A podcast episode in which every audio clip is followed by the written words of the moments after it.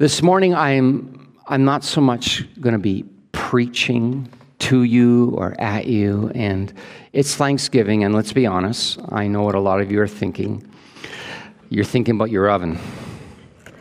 You can't fool me, not for a minute. What I wanted to make uh, this little bit of time that we have together this morning is, just a very casual, heart to heart conversation about an issue that I think is we all have to face at some point in our Christian journey. And uh, today is a good day to look at it. You know very well that fall launches uh, this beautiful season, and it is uh, accentuated by Thanksgiving. And uh, for those of you who understand the origins of Thanksgiving, well, that's uh, in and of itself uh, a whole brand new story. I'm just surprised that the holiday has survived North American culture, right? When you think about it. I mean, I, I do not want to pick on our friends uh, to the south, but can you think about what uh, American Thanksgiving looks like? You know, people actually get trampled and killed on American Thanksgiving when the malls open up? I can't conceive of that. What are the two things that are associated with American Thanksgiving? Football and shopping. Okay. What are two things associated with Canadian Thanksgiving? yeah, food and family fights, right? Yeah, okay. yeah, uh, we'll move away from that. I have to confess to you that I am an, uh, a recovering ingrate. What does that mean?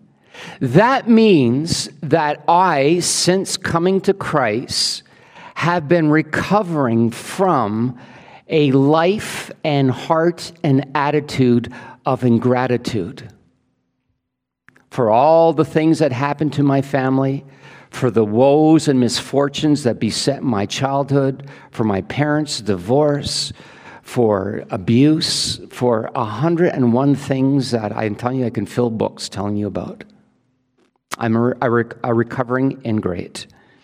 And there was a time when, in my journey of recovering, and I still am recovering, when I would look at ungrateful people and grumble at them, you know, like I'd, I'd almost have a, a, sense of contempt.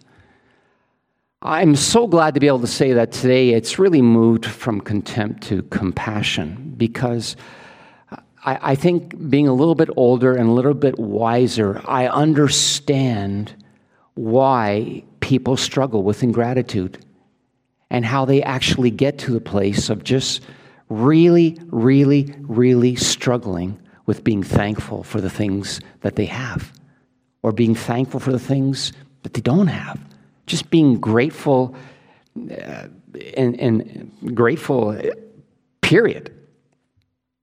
Um, as I was talking to, to my wife Karen about this this week, I said, you know, hon, I said, I don't want, I don't want to make this a sermon, a three point sermon with, you know, we're going to take a Bible text I'm going to preach it and hope it just it gets you and boom, you know, we all go home and, and forget about what I talked about. No. Um, I, as I was working through this, I said, hon, you know, I really have a sense that this could be a time of healing for a lot of people.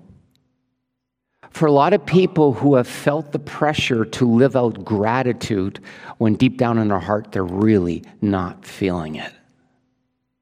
Particularly for those of us who have suffered, who have struggled, who have been waiting for or waiting on God to come through in ways that will make a difference in our lives. Let me begin by asking you this How would you characterize an ungrateful person? How would you characterize an ungrateful person? I'll open up the floor for two, two, two, two responses. Anybody? Grumpy, miserable, complaining, angry, not thankful. Okay, I see that people are really, really taking this argument. yeah.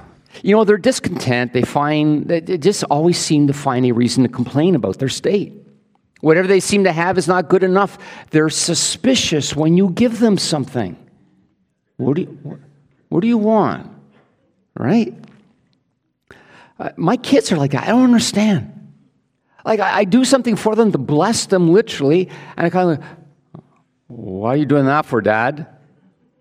Because I know what they're thinking. They're thinking, oh, he's getting us ready for the big chore list on Saturday morning. Yeah, right. Um, they have a propensity to compare themselves with others, usually in, in this regards. Man, I, I can't believe that so and so has this and has that, and God's done this and that, and look at me. They struggle with resentment over what they perceive as the good fortune of others. But probably more sadly, there's this growing lack of grace and generosity. Now, if we look at the origins of ingratitude, I have to confess that we, we certainly come uh, from it or come to it very honestly.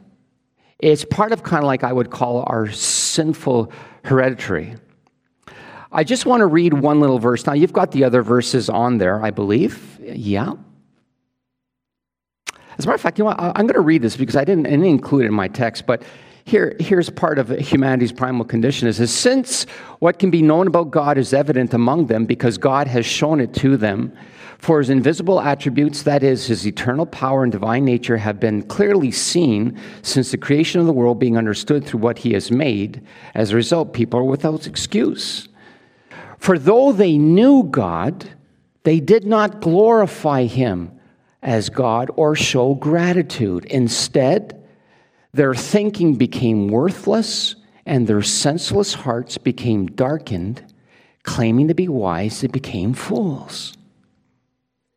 Interestingly, Paul's saying at, at the, the start of the following domino effect of humanity's condition was number one, a refusal to acknowledge, honor God, and then quickly, right after that, a refusal to be grateful. That kind of set into motion this darkness in humanity's hearts. So much can be said about this, but uh, I, I really don't want to. I just, I just kind of want these verses to sink in.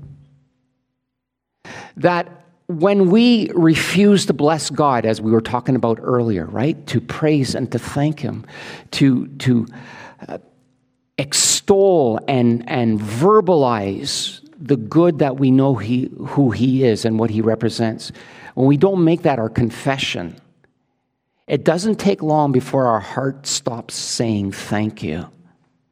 And then what happens is that our minds start getting dark in the way they think.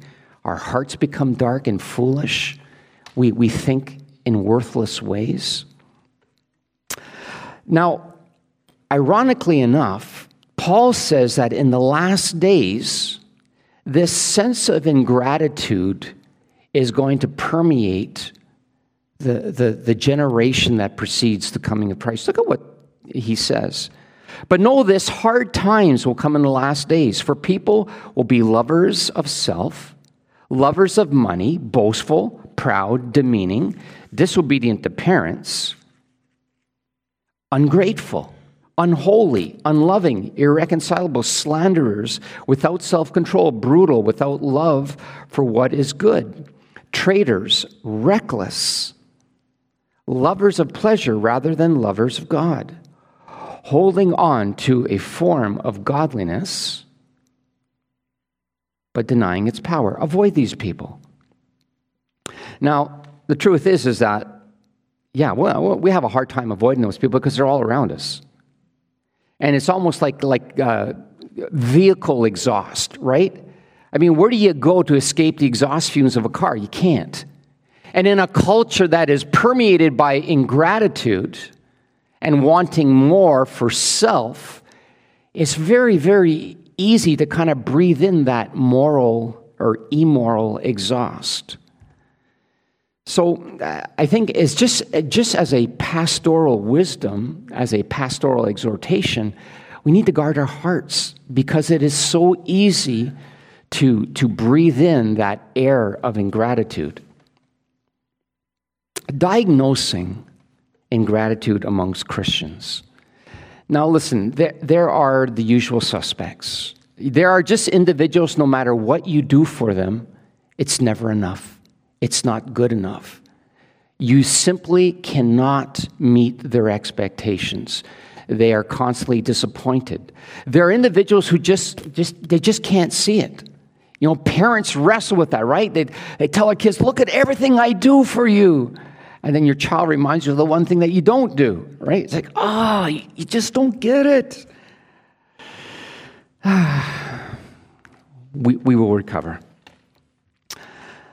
But more specifically, um, when I think of diagnosing ingratitude amongst believers, and, and I'm talking about myself too here, is this inability to recognize God's grace the inability to recognize God's grace when it comes to us.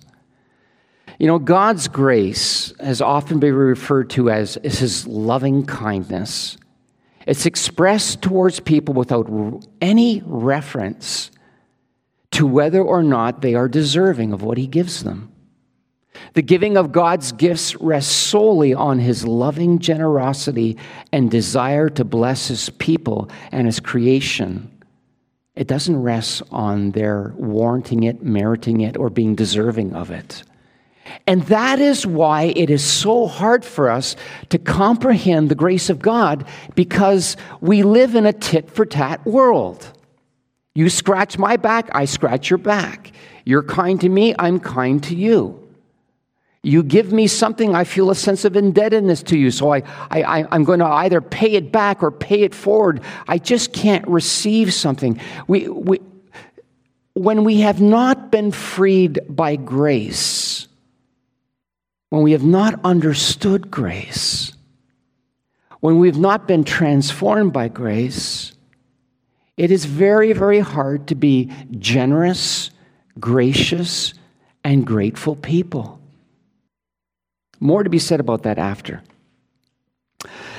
Individuals who don't respond to God's grace or don't recognize it or understand it are usually individuals who are chronically struggling with whether they deserve something or they don't deserve something. And, and, and the formula kind of goes like this, right? Or the equation kind of goes like this. When I'm good, God blesses me. When I'm bad, God withholds his blessing from me. He, he might punish me and discipline me. You know, even though we may not see that in each other's lives on a daily basis, you know where it shows up? Where, where our thinking and our believing that way, you know where it shows up? It shows up in our relationships. Because that's how we eventually end up treating people. If you're good to me, I'm good back to you. If you are mean to me, I'm mean to you. If you offend me, I cut you off. If, I mean, I can go on and on, and, and you, you know where I'm going with this. Now, there's a little story in, in the Gospels, in Matthew 18, and I don't want to unpack the whole story. I just want to pick up on this one little fact. So here's what's going on in the story uh, Peter is, um, or J- Peter asks Jesus a question about unforgiveness. And Peter says, Hey, listen, you got to forgive 70 times seven. Okay. And he says, Okay, Peter, you, are not getting it. So let me tell you a little story. There's a king, and he's got uh, a, a, debtor that owes him like a million bucks.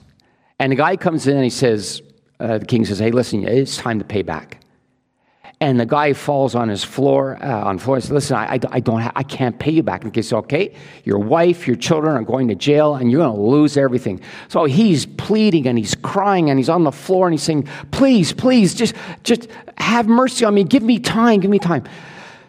The interesting thing about this little story, and I recognize that it's a parable, but here's the punchline that we seldom see in this story. The king forgives him the entire debt. He doesn't give him time to make the money to pay back, he forgives him the debt. But the guy doesn't see it, right? So he goes out, what he's thinking I'm in owe it back to the king mode. So he sees the first guy who owes him a hundred bucks and he grabs him by the throat and says, Listen, you cheap cockroach, you don't give me my money. And, and, and, uh, and the guy says, I can't, I can't, I don't have any money. And then, so, you know, what happens to him? And then the king finds out and he says, Hey, listen, dude, you owed me a million bucks. I forgave you the entire thing. This guy owes you a hundred bucks and, and you do that to him? Without stretching this, what I'm trying to, to, to help us see here is that when we don't see what we have been forgiven of, when we fail to realize how free the grace of God is, that all that we have are gifts from Him to us without any strings attached, without any pay it forward, pay it back clause in the fine print.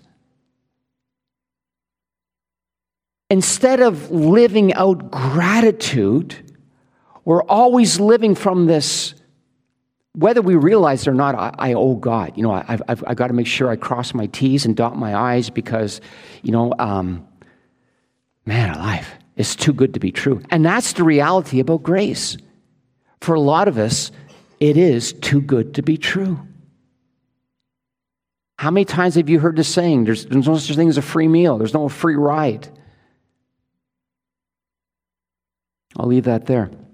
Is it interesting that later on in a story where Jesus is sitting down with some Pharisees, um, uh, this prostitute comes in and she's sobbing. And she's sobbing at the feet of Jesus and she's kissing his feet. And I mean, it was, it was quite the display, right? I, I think, in fairness, uh, we would feel quite uncomfortable by that. And so naturally, the, the religious leaders go, are thinking in their minds, like, okay, th- this guy is supposed to be a prophet of Israel. He's supposed to have like spiritual discernment. Does this guy not realize that a prostitute is kissing his feet and crying over him and, and just acting completely socially inappropriate? And again, Jesus, instead of lecturing the Pharisees, I want to, I, I, I got something to ask you. Um, a guy calls in two debtors and he forgives them of their debts. One owes a little bit, one owes a lot. Who's going to love the who's going to love more when he's forgiven? Well, we, we know how the story goes. The point is, is that it's not the size of the debt. The point is, is that both have been forgiven. And there are individuals who somehow have walked their spiritual journey believing, well, I really wasn't that bad when I came into the kingdom.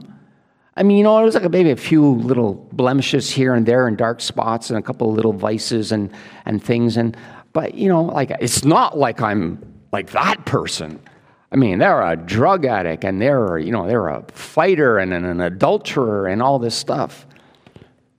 It's got nothing to do with the size of the sin or the amount.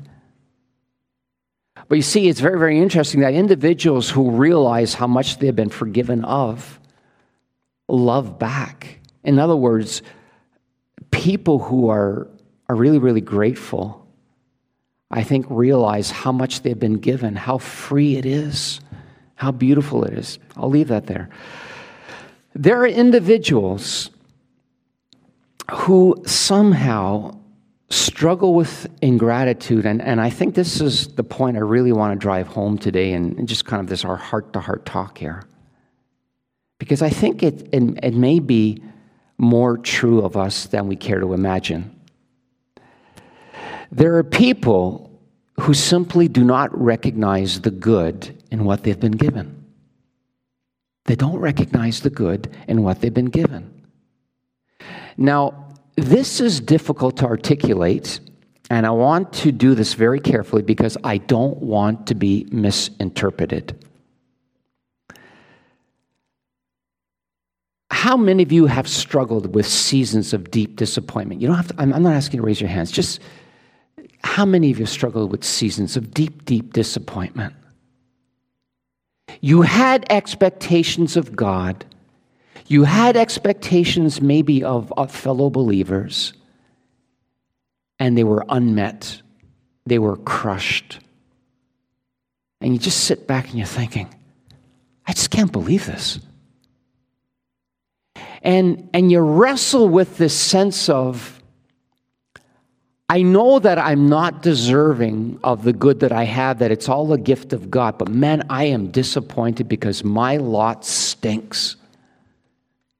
I have been wrestling with this health issue for 20 years, and I know I don't deserve to be healed.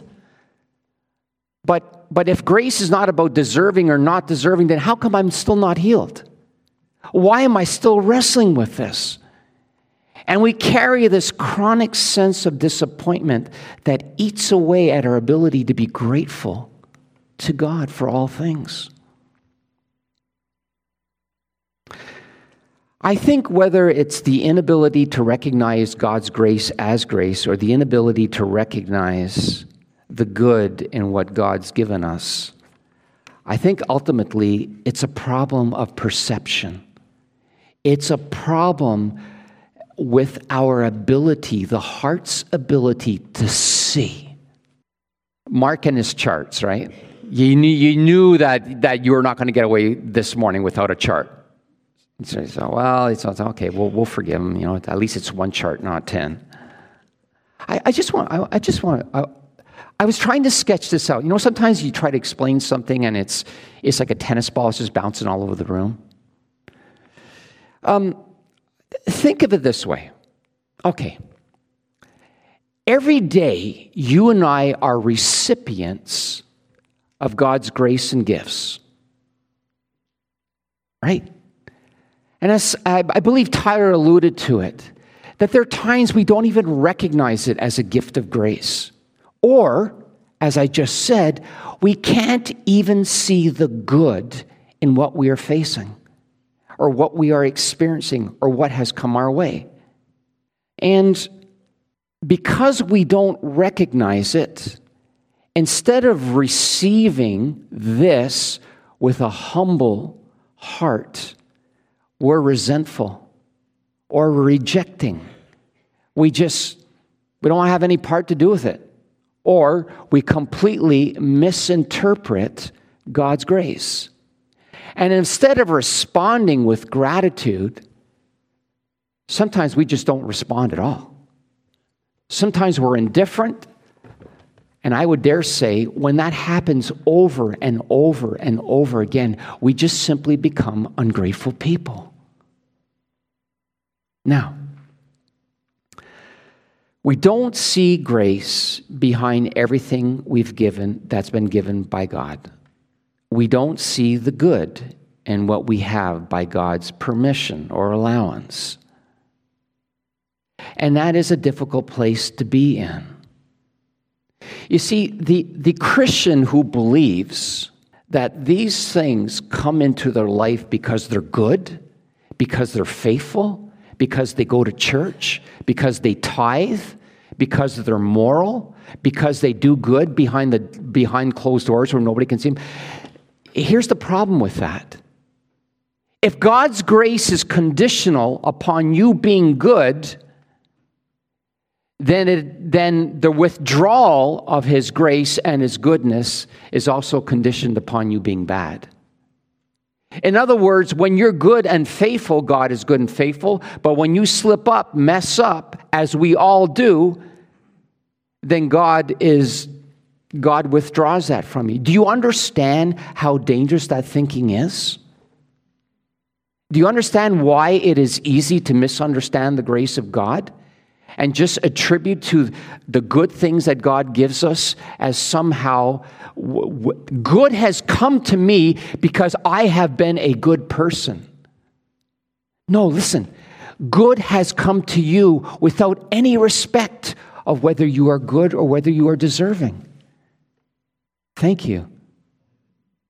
That's what grace is all about. How many times in the New Testament do we have this, this reminder that He has blessed us and given us things without any regard to whether we deserve it or merit it? But when we don't understand God's grace, as I said earlier, people may not see that in our lives, but I'll tell you, our relationships betray us. You know why? because we treat people as either deserving or undeserving of what we have or what we give them. In other words, you do me wrong, I will do you back wrong. You fail to honor me, I will find a way of dishonoring you. Or if you're good to me, and if you're, if you, if, boy, oh boy, I, um, you do me one good, I'll do you one back. We don't realize how much we live this way, and that actually continues to undermine our understanding of God's grace. So, how do we recover from this? And, and this, is, this, this is really my, my prayer for us, for myself, and um, how I really believe that God would go about healing us from ingratitude. Well, you can't think your way into it, though it is important to challenge the way we think. First of all, remedy number one I think we need to recover our capacity to recognize the grace of God. Romans chapter 8, verse 31 32, and you can read it for yourselves there. But the point here is that um, where it says, uh, God who did not spare his own son, but gave him up for us all. Well, that the word gave him up for us all is the translation of one word means God generously and freely gave. Generously and freely. How will he not generously and graciously give us all things? No strings attached. Nothing, it's not dependent on our goodness, our faithfulness.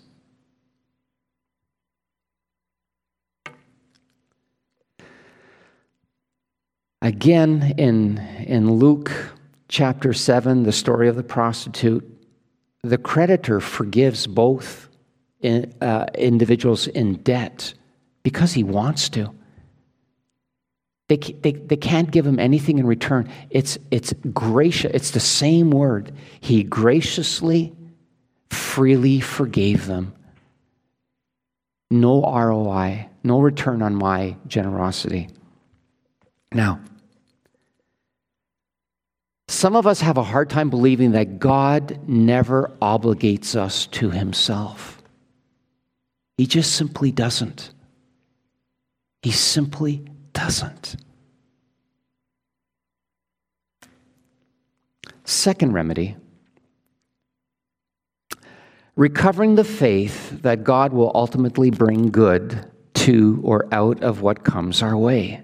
Now, we all know the beautiful passage where Jesus is talking about parents and fathers. And he says, If you, being evil, know how to give good gifts to your children, how much more will your heavenly Father give you good things to those who ask him? God cannot give us anything less than what is good. It, it's impossible for him. By his very nature, he can't give us bad. He only gives us good. The difficulty is we don't recognize it as good. Stop thinking about your mother in law. It's just a joke. Just... Scripture says that He works out all things for the good to those who love Him. Not only does He give us good, but when things that are not good come into our lives, He actively works to bring good out of it. Often we don't see good that comes into our lives because we are so short sighted and, and we always want what's best for us now. Case in point, remember the story of Paul and his thorn in the flesh? What does he say to, to the Lord? Three times I prayed to have this removed from me. And the Lord said, Paul, my grace is sufficient. The point here, Paul was looking for immediate relief. God was giving him long term protection. He goes on to say, Now, as a result, I take delight in these things that come against me, because even though I am weak, I'm made strong in the Lord. But more importantly, this thing, what, and, and again, we don't know what it is. All we know is that whatever came into Paul's life kept him humble and broken. It protected him from becoming arrogant and self centered and self aggrandizing and thinking, I'm, hey, I'm the man. I saw Jesus personally. I heard his voice. I had, I had visions and revelations. I'm the man. And, and, and you know, like, I, am looking, I'm thinking, God, God's working with Paul. And, and so it's almost, if, if I can put it this way, it's almost if Jesus said, Paul, because of what you experience, as great as this is, this can also destroy you. Your greatest gift can be a source of destruction in your life. I'm going to allow something into your life that's going to keep you humble and broken because I have more than your immediate relief at, at heart. I've got your long term life in view.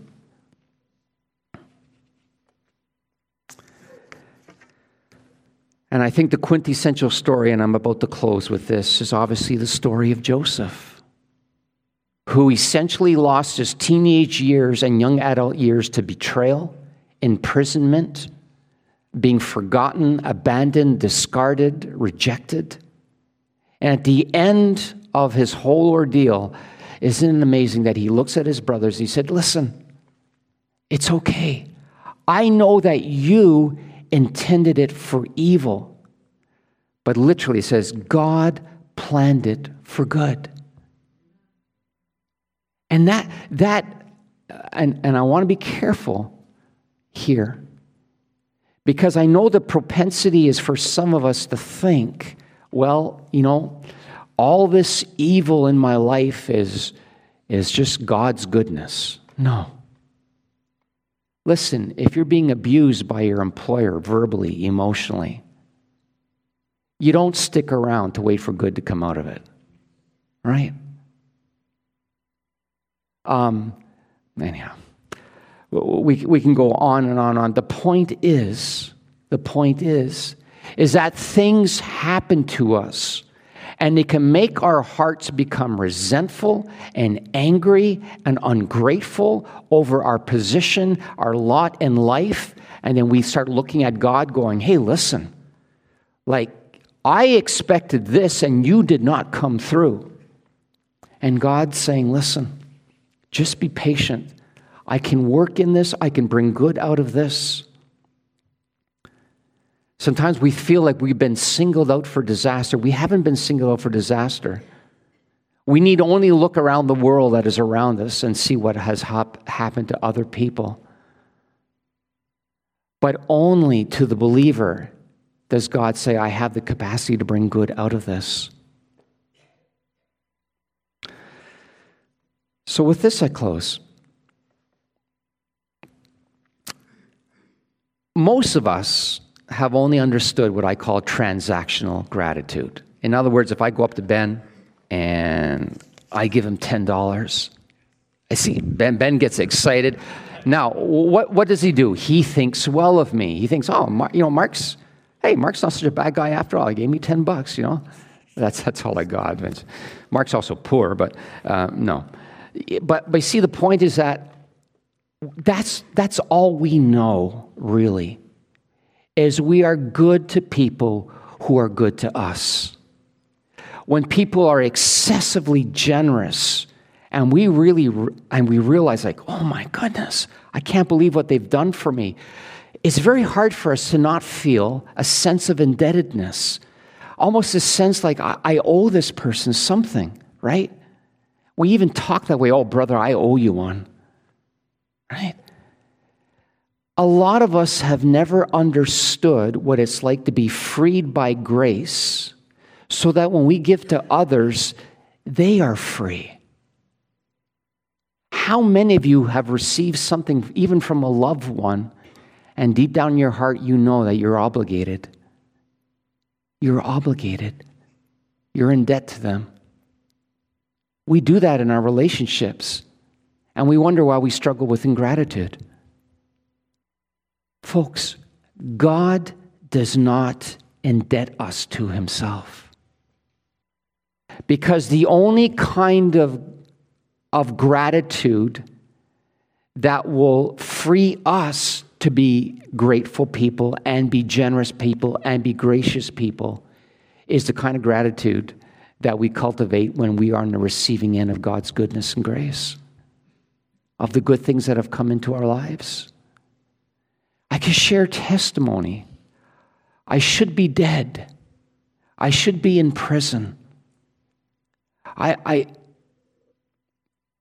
you just don't know. And I look back and I think of the countless times that God has done something without any regard to whether I deserved it or not. He freed my heart.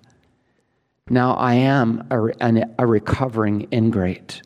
I still have days where in my mind I check off the list.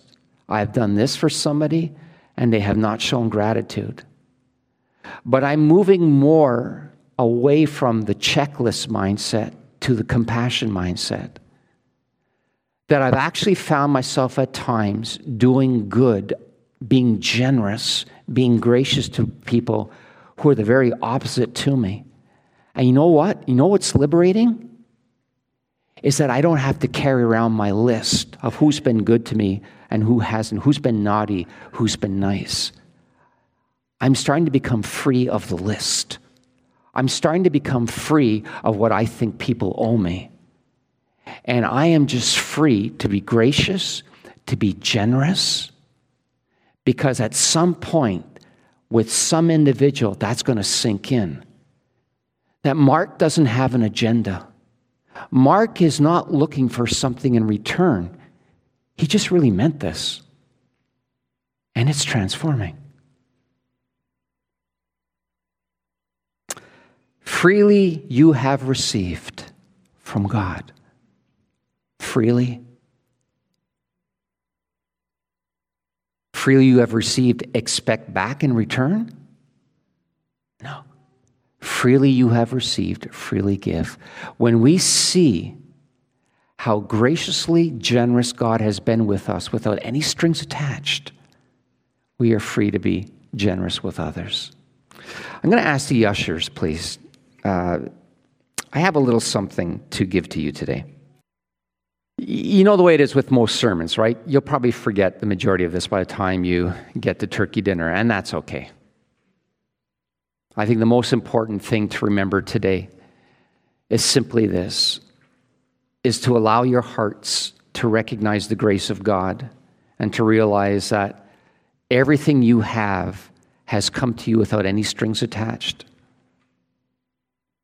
And that if you think your lot in life now is difficult and hard, you need only trust the Lord that He has the capacity to bring good out of what you're facing. This is just a simple little Thanksgiving exercise I want to leave you with today. I'm going to invite Tyler to come forward, please. Very, very simple. Few steps. Uh, Thanksgiving exercise.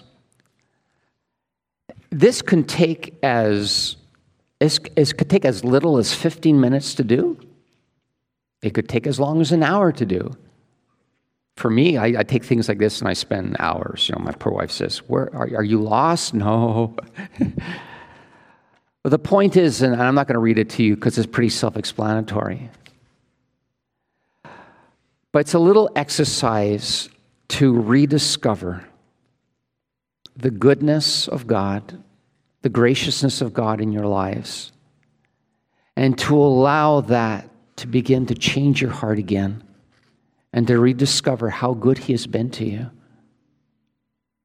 And then from that, as your heart begins to be changed and softened, then start looking at your relationships and, and, and do they reconcile with what you know to be true about God?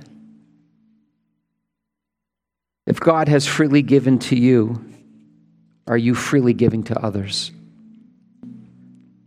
None of this is easy, but there is nothing more transforming than gratitude. Because gratitude comes from a heart that's been saturated in grace and a heart that's been saturated in the goodness of God. Let's pray. Heavenly Father, this day, we thank you. I know that the lens of our heart has been cluttered by the ingratitude that we have faced in life. We can't, we can't clean the way our heart perceives things the way we would with our glasses. We grab a, a, a wipe and we clean off the smudges, the fingerprints, the dirt, the dust. But we can't do that with our own heart. Paul talks about the eyes of our heart being enlightened, being opened. Holy Spirit, you're the only one who can do that.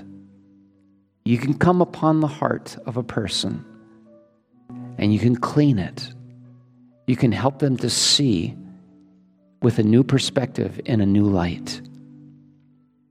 And today, our prayer is I pray for myself as much as I pray for my brothers and sisters that we would see all that we have from you is a gift of grace. You are not obliged, you're not compelled by our goodness. And in our sinfulness and broken, neither do you withhold good from us. You don't punish us so that we get things right, so that you can bless us. Your word says it is the kindness of the Lord that leads us to repentance. It's your loving kindness, your graciousness, your generosity that melts our heart from the, the self imposed prison of resentment and disappointment and anger and frustration. To realize that all that we have this day has come from your gracious hand. So free us that we may free others.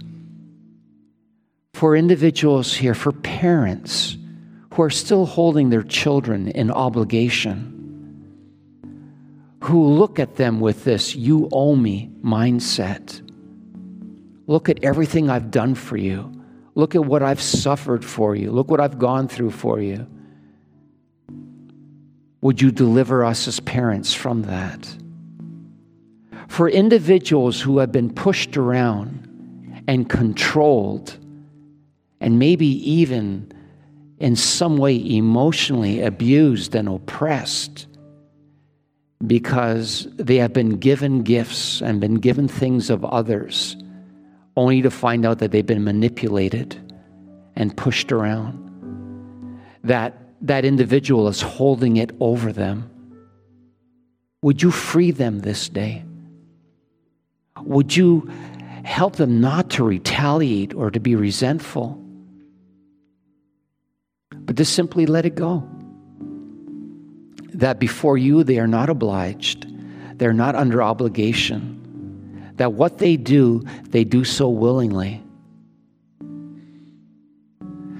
Father, I pray today that we as people, as parents, as fellow believers, would have the grace to let each other go, to stop holding something, some form of obligation over each other for things done in the past, for gifts given, for benefits rendered.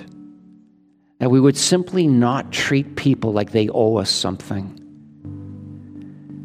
God, as we realize that we have been graciously given all things from you, that, that you don't hold us in obligation. You want our hearts to be transformed by your generosity, your grace, and your goodness. So do you want our relationships to be transformed by generosity, goodness, and graciousness.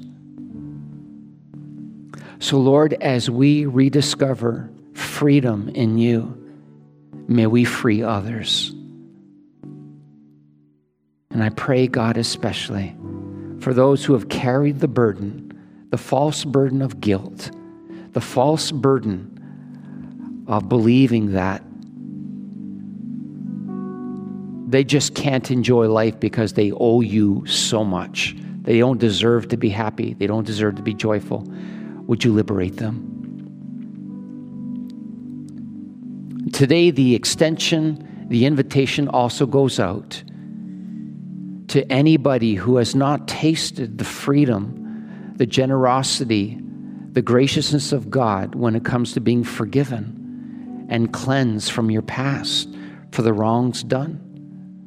I just want to let you know that that is why Christ died on the cross. Not to hold you in debt to Him, but to free you. If you would like to do a Thanksgiving exercise that Pastor Mark talked about in the sermon today, you can do it through the Bible app on your mobile device.